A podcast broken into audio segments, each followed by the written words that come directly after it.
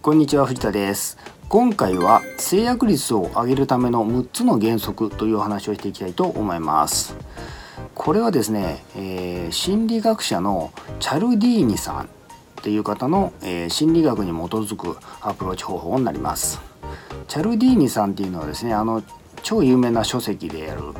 えー、影響力の武器。ご覧になった方多いと思うんですけど、えこの本ですね著者の方ですね。で6つの原則っていうのはこういう感じになります。それでは一つずつどのように私たちのビジネスで活用できるかを考えていきたいと思います。はい今日の動画でお伝えする内容です。偏方性希少性権威コミットメントと一貫性行為社会的証明という順番でお伝えしていきます。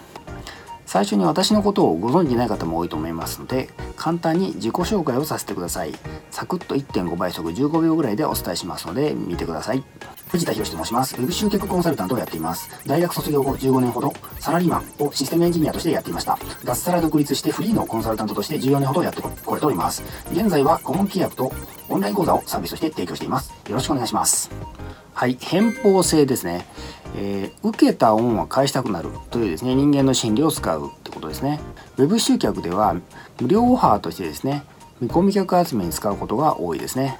無料オファーのプレゼントとしてデジタルコンテンツ電子書籍なんかですねレポートとかを、えー、提供してコストがかからないですね取り組みやすい法則としてよく使ってますね。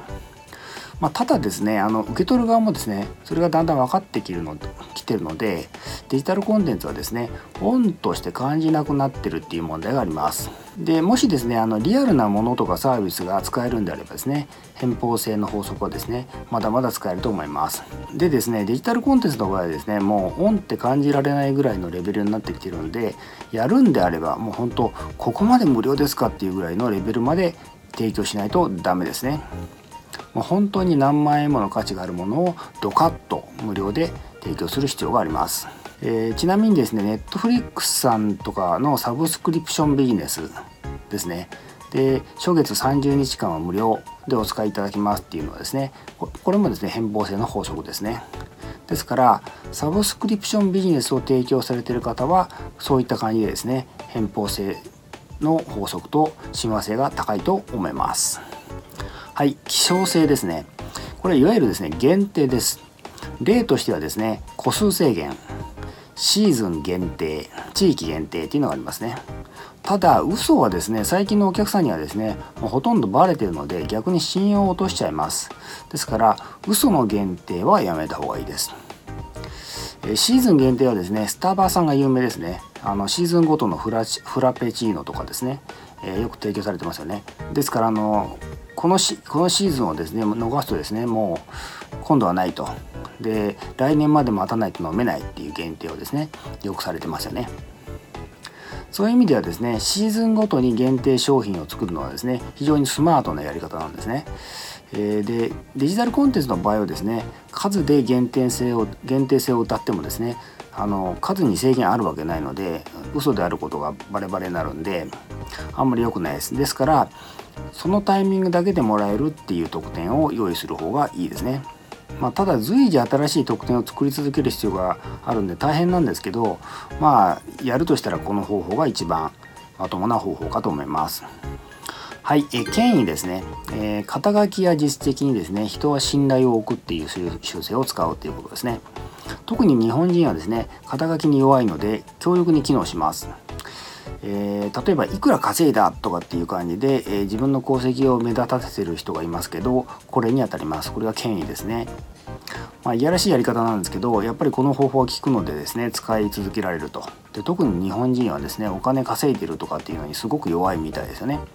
え、またですね誰もがですねオフィシャルなですね肩書きや実績を持ってるわけじゃないんでそういった場合はですね金に使えないのかっていう話になると思うんですよね。でもちろんそんなことはなくてですねその場合はどうすればいいかというとですね専門性を明確にすればいいんですね。スペシャリストであることが明確に伝わればそれが権威として示せます。あるいはもう圧倒的な品質なコンテンツを品質のコンテンツをですね無料で提供してしまうとかですねつまりあの前述のさっきお伝えしたですね無料オファーで本当に超高品質の内容を提供すればですね偏方性と権威のを同時にですね行うことができるということですね。はい、えー、コミットメントと一貫性ということでコミットメントっていうのはですね日本語訳がですね結構難しいんですけど少々乱暴に翻訳すればですね約束するですかね。で社会においてはですね、えー、一貫性のない人いわゆるブレてる人は信用されません。ですからこのことがですねみんな身に染みてますので一度コミットメントすると約束すると人はですね一貫性のある行動をですね、えー、取る習性を持ってるっていうことなんですね。そこでお客様にですね約束をしてもらうことでその後に一貫性のある行動をとってもらうということです。ですから最初は小さいことでいいのでコミットしてもらうということですね。具体的にはですね予約してもらう、えー、もっと、えー、フランクにして仮予約してもらうみたいな感じですね。加えていつでもキャンセル可能っていう風にしておくとその予約のハードルも下がるってことになります。ただお客さんとしてはですね小さな予約であっても予約取ってしまうとですねその後は断りにくくなるんですね。でさらに1対1で、えー、予約するとですねさらに効果高いんですけど1対多のネットミーティングの場合はですね効果がガクッと下がります。まあ、だからといってですねやらない手はありませんので、えー、何もしないよりはですね予約を取った方がいいっていうことになりますね。